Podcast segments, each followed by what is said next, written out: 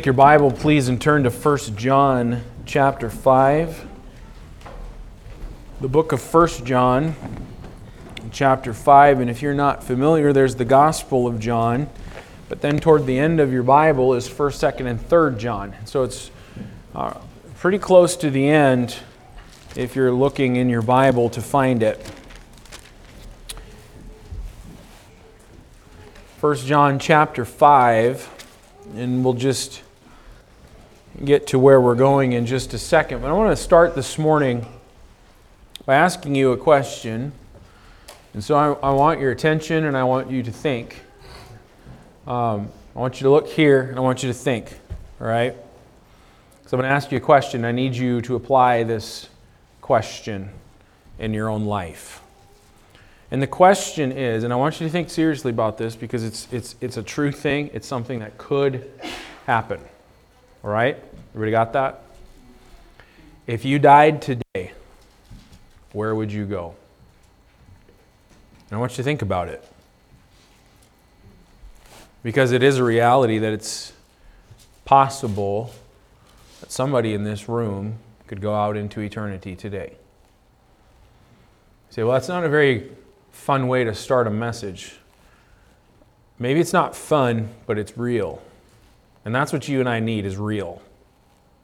We don't need um, people telling us things that just make us feel good all the time. We need real things from God's Word that are relevant to the soul. So if you, if you died today, where would you go?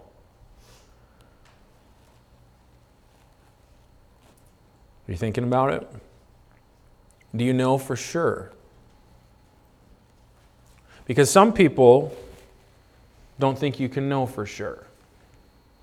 Some people think you, well, you've, you've got to live your life first, and, and then you'll find out where you go.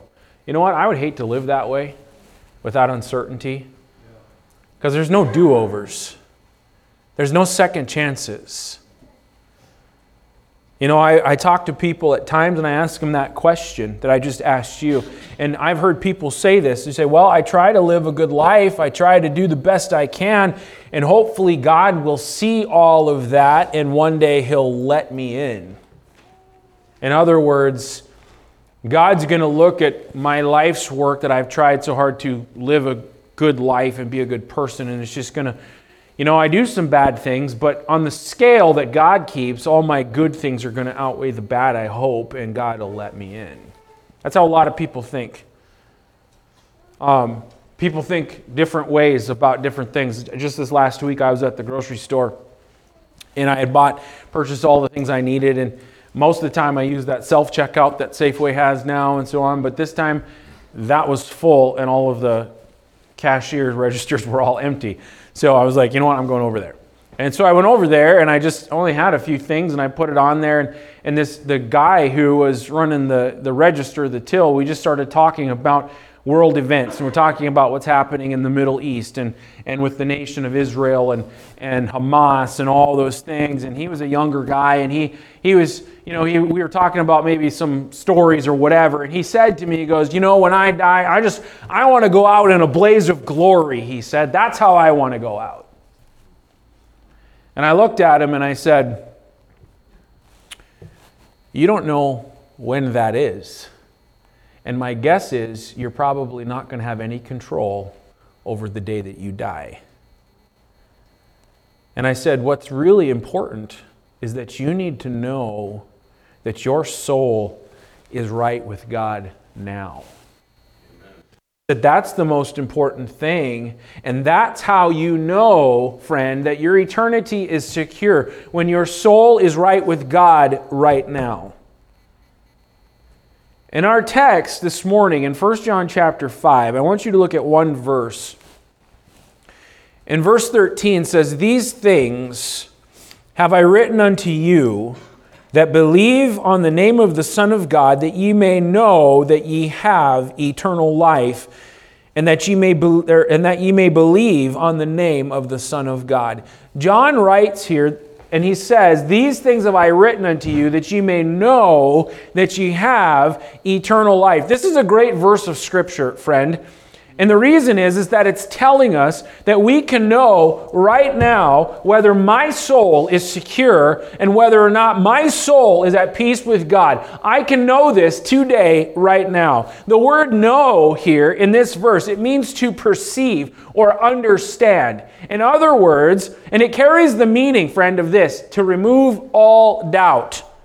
I can know I can perceive, I can understand that my soul is right with God and it removes all doubt in the equation. So John says, I wrote all of this to you that believe on Jesus Christ so that all doubt will be removed as to whether or not you are truly saved. What a statement. What an amazing statement. And it seems important then to me that if John says, I wrote these things so that you can know that you have eternal life, it seems important then that we ought to go back and find out what it was that he wrote so that we can know. Amen? Make sense? If I were to give you a description of the entire book of First John, First John is all about describing what a genuine relationship with Jesus Christ will look like on a person. Now, and I say that because there's a lot of people who claim to be Christians. You ask them, Are you a Christian? They say, Oh, yeah, I'm a Christian. I've always been a Christian. I grew up a Christian. A lot of people claim to be Christians. But John says there are some things, and he's in the whole book is about describing what a genuine relationship with Jesus Christ or being a Christian will actually look like on a person. And the truth is, friend, when Jesus Christ is in a person's life, nothing is or ever can be the same as it was. And let me point out a few things to you this morning that John states will be evident in a person who is truly born again and how we can know that we have eternal life. That's the direction we're going to go. We're going to be all over the, the book of First John this morning. And I'm going to draw out some things that John says this will be in your life if you're truly saved. And the opposite is also true. If these things are not in your life, then you're not what you say you are. Does that make sense? All right, everybody knows where we're going. So let's pray and ask the Lord to bless it, and then we'll continue. Lord, I pray that you'd help us today with your word. And Lord, I pray that you'd use your word in my life and in the life of these people here. And Lord, I pray that we would have an intentional heart and mind with engaging with what is said and what is read from the scriptures today. And Lord, I pray that you'd draw people to yourself. And there are some today who are not truly saved. Maybe they have claimed to be Christian. Maybe they've even had a profession of faith in Christ but Lord, the question is does their life bear it out? Is there evidence of it? It's not in the words that we say. And Lord, I pray that you'd use your word today. In Jesus' name, amen. The first thing that I want to point out to you that John writes and says uh, about a person who is truly saved, he says, You can know that you have eternal life. The first thing we need to point out here is that when you're a born again believer and you're truly saved, there's brand new life. There's new life. And John says in 1 John 3, in verse 9, go over there with me. 1 John chapter 3 in verse 9. Notice what he says here. He says, Whosoever is born of God doth not commit sin, for his seed remaineth in him, and he cannot sin because he is born of God. Now, notice in this verse that John says a person who is born of God, talking about being born again, we're talking about uh, being saved, having your soul right with God. John says if a person who is born of God doth not commit sin, for his seed remaineth in him, and he cannot sin. And the reason for that is because he's born of God. He has life from God. Now, when this verse is talking about him, a person not committing sin, it's not talking about sinless perfection. In other words, when you get saved and you have a relationship with Jesus Christ, it doesn't mean that you'll never ever sin again. The word commit here in this verse, the word means observing or it means to tarry. it's not talking about a single act, it's talking about a lifestyle. It's talking about the way that we are naturally, the way that we live. It's talking about a practice. And the idea here is that when a person truly gets saved, he is imparted new life. It's spiritual life, and that spiritual life changes things about him, and he cannot practice sin the way that he used to practice sin. That's why the Bible tells us in 2 Corinthians chapter 5 and verse 17 that if any man be in Christ, he is a new creature or a new creation. Old things are passed away. Behold, all things are become new. It's a new life that God imparts and grants. And you know what happens with this new spiritual life that God gives? The old life of sin is gone. The old life of sin is passed away. I'm a new person and I don't do the same things that I used to do. That's what it means. We have new desires. The things that we crave, the things that we desire, they're new in Jesus Christ. We have new longings. We have new thoughts. We have new actions about us. There's new power to overcome the things that we could never stop. You know, there are people say, I wish I could change something about me. This is thing in my life. I need a life change, but I just don't know how to do it, and I can't seem to do it. And every time I try, I always fail, and I'm back to the same things. You know why that is, friend? Because the old sin nature dominates your life and you don't have new life from Jesus Christ. Because when you're born again and you are a believer in Christ, you have new power to overcome the old life of sin. That power wasn't there before. It used to be, and I used to be, a person with a fairly bad temper I used to be somebody with a filthy mouth. I used to be somebody who had problems with authority and prideful. You know what? There might be some other people in their natural state. You got a bad temper. You hold grudges against other people. There's no heart for forgiveness towards other. You got a filthy mouth when no one's watching. Listen, there might be people who are born who say that they're born again, who are believers in Christ, and they act one way around Christian people when they're in church, but when they're alone or they're on the job site, they smash their finger with their hammer. Oh man, the stuff that comes out of their mouth. Well, that sounds just like the old guy. That's not the new life that's imparted in Jesus Christ. Old things are passed away. Behold, all things are become new. You might be somebody who's proud somebody who's got a problem with authority. But in Jesus Christ, everything becomes brand new. That is why a changed life of the new birth of salvation or a relationship with Jesus Christ, and that's why a changed life is evidence that there is a new birth and there's new life happening. Go to 1 Corinthians chapter 6 because the apostle Paul makes a statement in here that really describes people, and he's talking to the church that's at Corinth. These are believers, they're part of this New Testament church, this body. And Paul is writing and he's talking about those who won't inherit the kingdom of God, people who are not saved. And I want to direct your attention to verse 9 because he says, Know ye not that the unrighteous shall not inherit the kingdom of God? Be not deceived, neither fornicators nor idolaters, nor adulterers, nor effeminate, nor abusers of themselves with mankind, nor thieves, nor covetous, nor drunkards, nor revilers, nor extortioners shall inherit the kingdom of God. He's listing what the old life of sin looks like people who are thieves and covetous and drunkards. And he talks about other things like uh, homosexuality and abusers of themselves with mankind. He talks about uh, those who commit fornication and, and people who use other people for their own gain. He's talking about that's the lifestyle of the old man. And then he gets to verse 11 and he says, And such were some of you. You used to be this way yourself.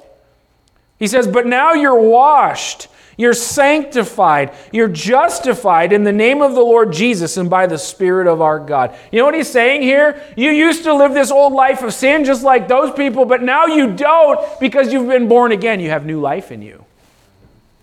You were that way. And what I'm saying is, a person is going to be different because they have brand new life. And I'm also saying that if a person is not really different than what they used to be, then they're not truly saved people. You can act different for a time. But you know what? That's the interesting thing about the things of God and our flesh. Our flesh can never keep producing, our flesh can never keep on sustaining right things in the things of God. We might be able to fake it out for a while. We might be able to put on a show. We might be able to say all the right things. But you know, we're a different person in private. Eventually, the old man comes out. You cannot keep on. You can't. You don't have power to do it. You have to have new life in order to be a different person. And a person who is not a different person than what they once were before is not a saved person. I'll give you an example. You remember Zacchaeus? Now, Zacchaeus was a tax collector, a publican. He was a rich man, the Bible says, but he used other people and he, he charged more than he should. He kept the rest for himself. He heaped to himself riches and treasures. Jesus was coming by and he wanted to see Jesus and he climbs up in a tree so he could. Jesus stops underneath the tree and says, Zacchaeus, come down. I'm going to go to your house today. And he comes down the tree, and Jesus goes with him, and Zacchaeus gets imparted new life. He's born again that day. And you know what? It happened immediately, and Jesus didn't have to say a word to him about it. He said, all the, all the wrongs that I've done to other people, the half of my goods I'm going to give away. I'm going to restore fourfold all the things that I've taken wrongfully from other people. Man, what a change in that guy immediately because he was imparted new life. My point is, if you're truly a saved person, have a relationship with the Lord, your life is going to be different. If your life has not changed, God knows and you know you're not a saved person. Because John says, here's one way that you can know that you have eternal life is if you have new life in you. The second thing is in chapter 2 and verse 3. Notice this in 1 John chapter 2 in verse 3. He says here in verse 3 And hereby we do know that we know him if we keep his commandments. You know what the second thing John states here, or that we're pointing out at least, is that when you're a born again believer, not only do you have a new life, but secondly, you've got a new leader in your life. John says, here's how we know that we know him if we keep his commandments. The word know is used two times in this verse. But they're different words and they mean different things. The first time that John uses that word, he says, Hereby we do know. The word means to perceive. Okay? Here's how I perceive, and perceive what? That I actually know him. You understand this? The second time he uses the word know him, it means resolved or sure. So, in other words, John says, here's how I perceive that it's settled, that it's resolved, that I'm sure that I know him. If we keep his commandments. And what I'm saying here is that the second thing is that when you have a genuine relationship with Jesus Christ, not only do you have new life, but you've got a new leader. And so here's how I perceive that it's settled, that it's resolved, that it's sure, that I have a true relationship with Jesus Christ, because I have it in my heart to keep His commandments. When a person is truly saved, there is a true heart and a true desire to follow their leader. Their leader is Jesus Christ. You know what that means to follow the leader? Be obedient to this book. That's what it means to follow the leader, to be obedient to his word. You know what? The unsaved man, he'll live by the light of his own eyes. He'll live by according to what pleases me. He'll live according to what I think and what I feel. That will be what drives and directs my life. Or a person will be controlled by peer pressure or status within a community. And that's what drives their life, and that's what motivates them. That's how they decide what they're going to do because of what status I'll have or what I think and the direction I should go. But as a true believer, my desire is not to live according to my own understanding. My desire is to what says the Lord to me, and that's what I'm going to do. I want to be obedient to His commandments. Amen. You know what I would say, and I would challenge you, and I would encourage you with this. A lot of people, just as a side note, a lot of people are might be saved people and born again, but they're still controlled by peer pressure. They're still controlled by what other people think. They're still controlled in a lot of ways by how they're going to appear and status and so on. Let me encourage you with something. You know what? You're not going to please all people in this world, and it doesn't even matter. I would say, so what to whether or not you please people? You need to be what God wants you to be. And you need to stand on this book. What does the Lord say? Then that's how I'm going to live my life. Another thing is that people like to pick and choose which parts of this they want to believe and which parts they want to obey. But you know how I know that I know Him? My heart is to do all that He says in His Word. Not to be the master of my own life or to pick and choose which parts I want to obey because that fits into my agenda. My life is yours. Lord, you lead. I want to follow. And sometimes that means I need to be corrected from this book.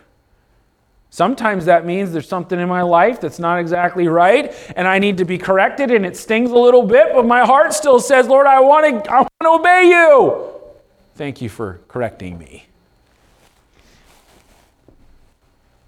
How much time and energy is being spent trying to convince or please people when people don't actually really matter? My heart as a believer is to follow his commandments. That's the true heart of a believer. You know what? People who run their own life or want to run their own life and they live by according to what pleases me or what I think, it doesn't demonstrate a heart of a person who's truly born again. There's another thing. Look at 1 John chapter 2 and verse 15. Verse 15 says, or Verse 15 says, Love not the world, neither the things that are in the world. If any man love the world, the love of the Father is not in him. For all that is in the world, the lust of the flesh, the lust of the eyes, and the pride of life is not of the Father, but is of the world. And the world passeth away, and the lust thereof. But he that doeth the will of God abideth forever. You know what? When you're truly a saved person, you got a new love too. You have new life, you have a new leader, and you have a new love. John says, Love not the world, neither the things that are in the world. You know what? When you're saved, your love life changes. I love God. I love the things of God. I love the people of God. I love the place where God is. All of my desires and all of my loves change when I'm a born again believer. You know what? I used to be drawn to the world when I was a teenager. I grew up in a Christian home, even.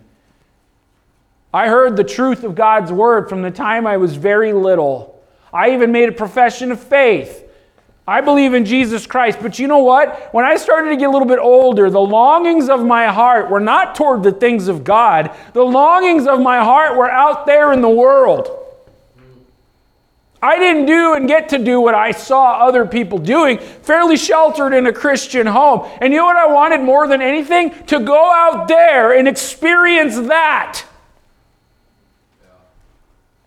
And the rebellion in my heart began to grow and grow and grow. And secretly and privately, I was trying to do all of these things out there and still maintain this appearance over here but I couldn't keep it up. And eventually my real heart came out. And eventually it was like, I don't want any of this. I'm out. I want that. So I did. And I went out there into the world because I loved the world and I wanted to try the things of the world. And you, you name it, I tried it, except for drugs. Never did drugs. Thank the Lord.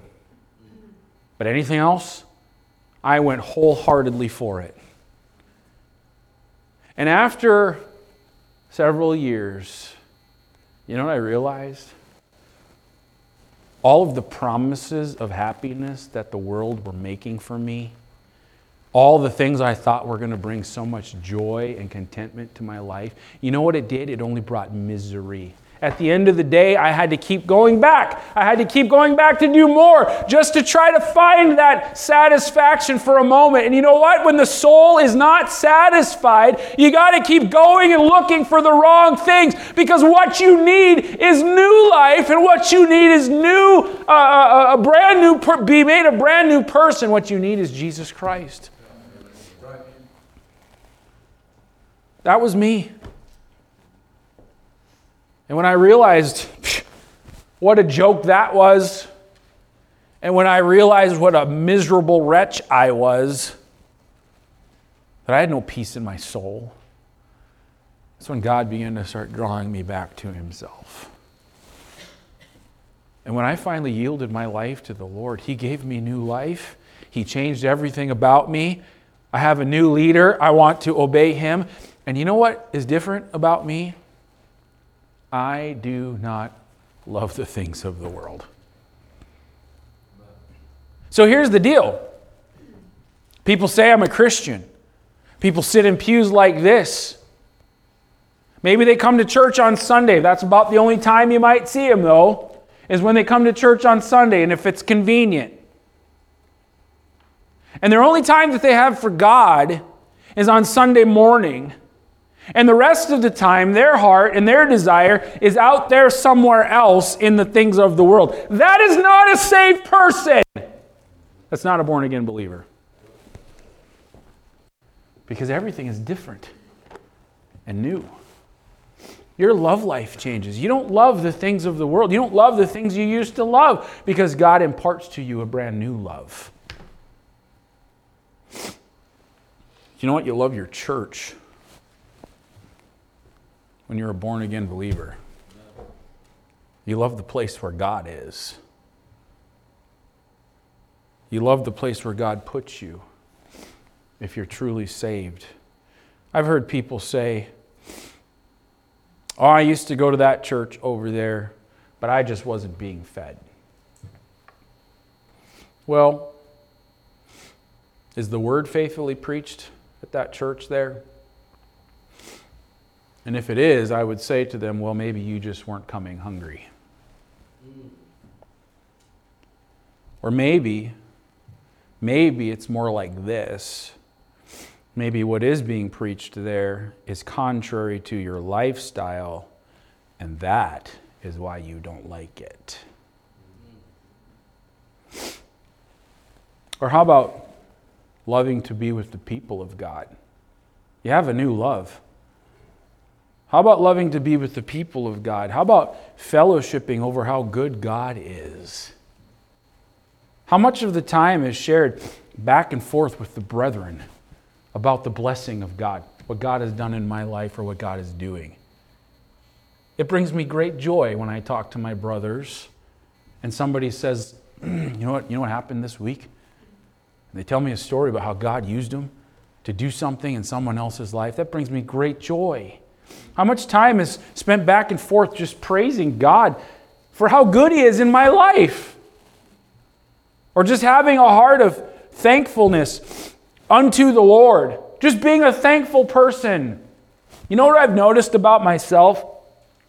When I'm right with God, I just find myself thanking the Lord for things, just simple little things. When I'm not so right with the Lord and my mind is on all these other things and I complain more than, I, than I'm thankful and so on. But when I'm right with God, I find myself just praising the Lord and thanking the Lord for simple things like, like even a good parking spot. Have you ever thanked the Lord for a good parking spot? Like some of the parking lots are a wreck, especially in the wintertime. And all of a sudden I pull in and it's like, oh, there's one right there. Oh, thank you, Lord. Just having a thankful heart unto the Lord for how good He is. You know what? You have a new love. When you love the Lord, you know it's only because He loved you first. And He reached down to your wretched soul and the pit that you were in, picked you up, and set your feet on a rock and established your goings. I know that was not of me. I love the Lord because of the fact that He loved me first.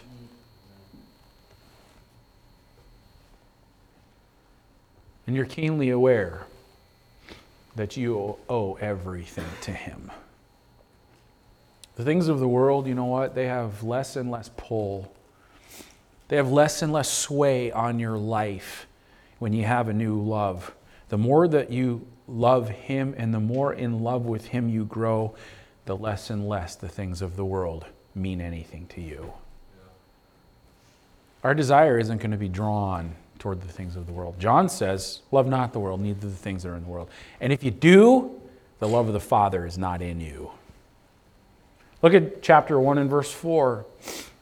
John says there's another thing. In verse 3, he says, That which we have seen and heard declare we unto you, that ye may also have fellowship with us. And truly, our fellowship was with the Father and with his Son Jesus Christ. And these things write we unto you, that your joy may be full.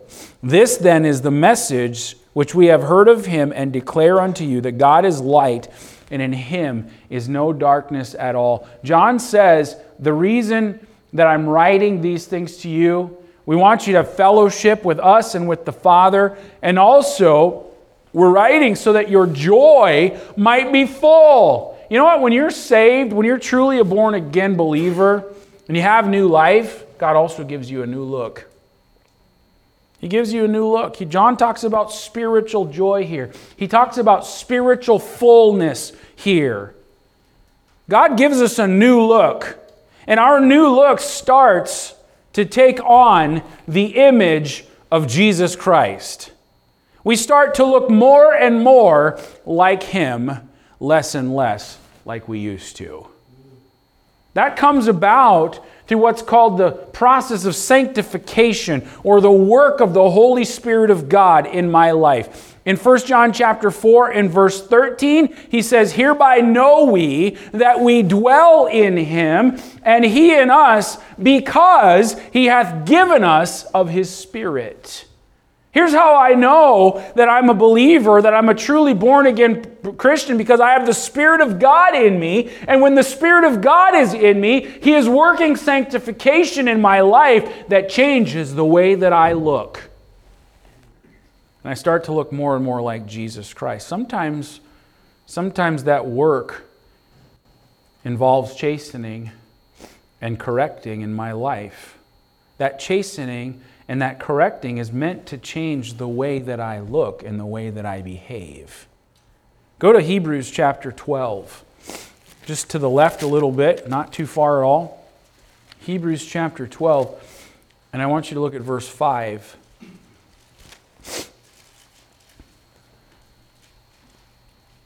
Verse 5 says, And ye have forgotten the exhortation which speaketh unto you as unto children. My son, Despise not thou the chastening of the Lord, nor faint when thou art rebuked of him. For whom the Lord loveth, he chasteneth and scourgeth every son whom he receiveth. If ye endure chastening, God dealeth with you as with sons. For what son is he whom the Father chasteneth not? But if ye be without chastisement, whereof all are partakers, then are ye bastards and not sons. He says, in other words, what he's saying here is that the chastening of God is going to happen to every one of God's children because he loves all of his children and all are partakers of the chastening of the Lord. Everybody's going to have a, a, some chastening in their life that's going to change the way they look. And if you go through life without the chastening of the Lord, what that actually means is you're a bastard, an illegitimate child, and you're not a son of God at all. That's what he's saying. Then in verse 9, he says, Furthermore, we've had fathers of our flesh which corrected us, and we gave them reverence. Shall we not much rather be in subjection unto the Father of spirits and live? For they verily for a few days chastened us after their own pleasure, but he for our profit, that we might be partakers of his holiness. Now, no chastening for the present seemeth to be joyous, but grievous. Nevertheless, afterward it yieldeth the peaceable fruit of righteousness unto them which are exercised thereby. You see the purpose of the chastening? The chastening is to change the way that we look, to change the way we behave. And he says it yields the peaceable fruit of righteousness in our life, and we so that we might be partakers of his holiness to look more and more like him. Did you know that the work of sanctification begins immediately after we're saved? You know what? There are things that no one has to tell you that need to be changed in your life. Did you know that? When you truly get saved, there are things that, that God changes in you or wants to change that no one had to say a word to you about. The Spirit of God is the one compelling you because you just know. Can you relate to that? Can you relate to that in your life? Amen. The Spirit of God compelling? No one had to say anything about that. Do you know what? No one had to tell me to stop cursing, and swearing, and have a filthy mouth when I got saved. No one had to tell me that that was wrong and I should stop that. The Lord did that. He just took it. The Lord just changed it. No one had to tell me that. And there's lots of other things like that. The point is, the point is, it begins immediately after we're saved. But sometimes we hinder that work of sanctification in our life. We get our little stubborn attitudes when our flesh says no to the Spirit of God. We don't want to let this thing go. Maybe there's some areas of pride. Maybe there's some areas of uh, uh, some character areas that should be developed in my life. But I just getting a little stubborn about that I just want to hold on. I'm just saying no. We get some chastening from the Lord then. And we can hinder that work of sanctification. We might experience the heavy hand of God in that moment. But you know what? What do we do with our own children when they get a little stubborn, a little rebellious? What do we do when our own children show that rebellious heart? You know, the two year old who runs the show, oh, it's more than a timeout. More than a timeout, friend. You know the two year old that throws a fit and screams and says, No! You know what I'm talking about? I heard one pastor say this when talking about this very sort of thing. He said, You know what? That kid needs to come spend a week at my place. I operate healing touch ministries. We'll work that right out of him. I'm going to change that dude. That's what he needs. By the way, parents, let me just give you a side note here. Our job is to raise godly seed. If we're a parent, our job is to raise godly seed. And once you understand your assignment as a parent, you know what? Once you really grab hold of it, of what your job is, suddenly all your Sundays are all accounted for. You know what I mean by that?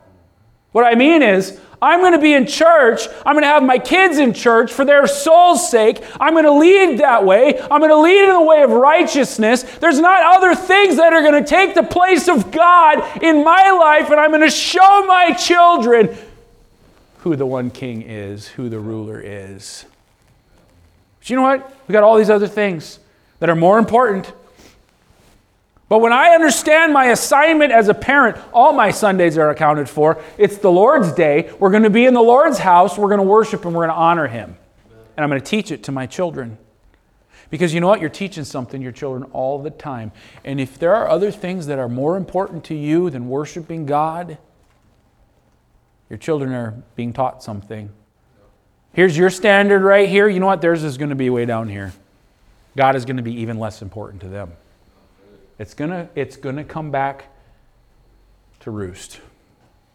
The seeds we sow are going to come back. Our job is to train our children. And when that job of training is embraced,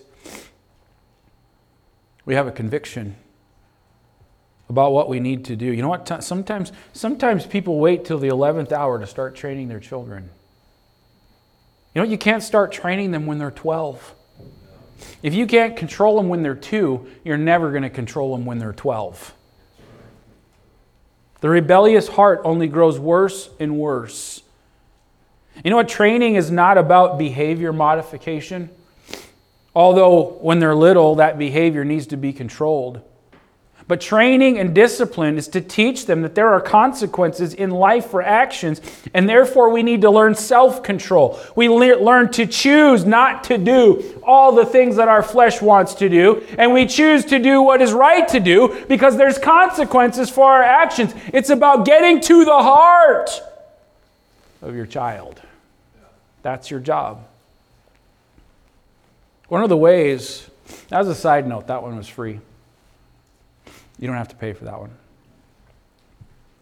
One of the ways we know that we're sons of God is His own chastening hand in our life that changes us from the inside and gives us a new look on the outside. That's a blessing. Lastly, and I'll close with this, chapter 2 and verse 28. 1 John chapter 2 and verse 28. When you're truly a saved person, you also have a new longing. You have a new longing. In verse 28, and now, little children, abide in him, that when he shall appear, we may have confidence and not be ashamed before him at his coming. For the sake of time, I'll just cut this short, but as a saved person, no longer do we long for this world.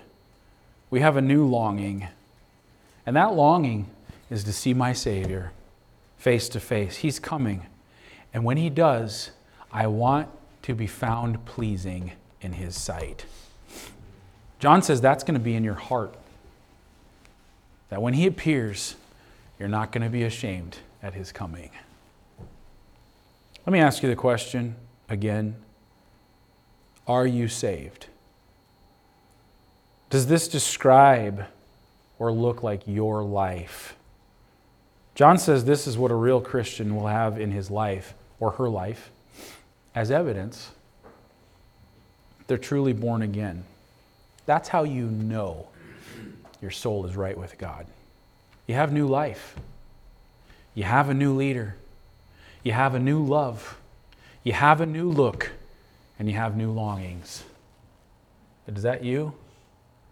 Because a lot of people just play religion. They just play church. They come to church and they feel like, oh, I've done my duty for the week. The big guy is happy with me. I'm all satisfied until next week. That's not the life of a truly saved person. My whole being is consumed with pleasing the one who saved my soul. That describe you? If you died today, where would you go? Let's pray. Heavenly Father, I pray that you'd use your word in hearts today. And Lord, that you draw people to Jesus Christ. And Lord, you promised that if we would exalt him, if we would lift him up, that you would draw all men to him. Lord, we try to do that through preaching your word and telling of the great change that comes into the life of a person who's a believer in Jesus Christ, truly has a relationship with Jesus Christ. And Lord, I pray that the truths of your word would resonate today and those who need to be saved, that they would respond. In Jesus' name we pray.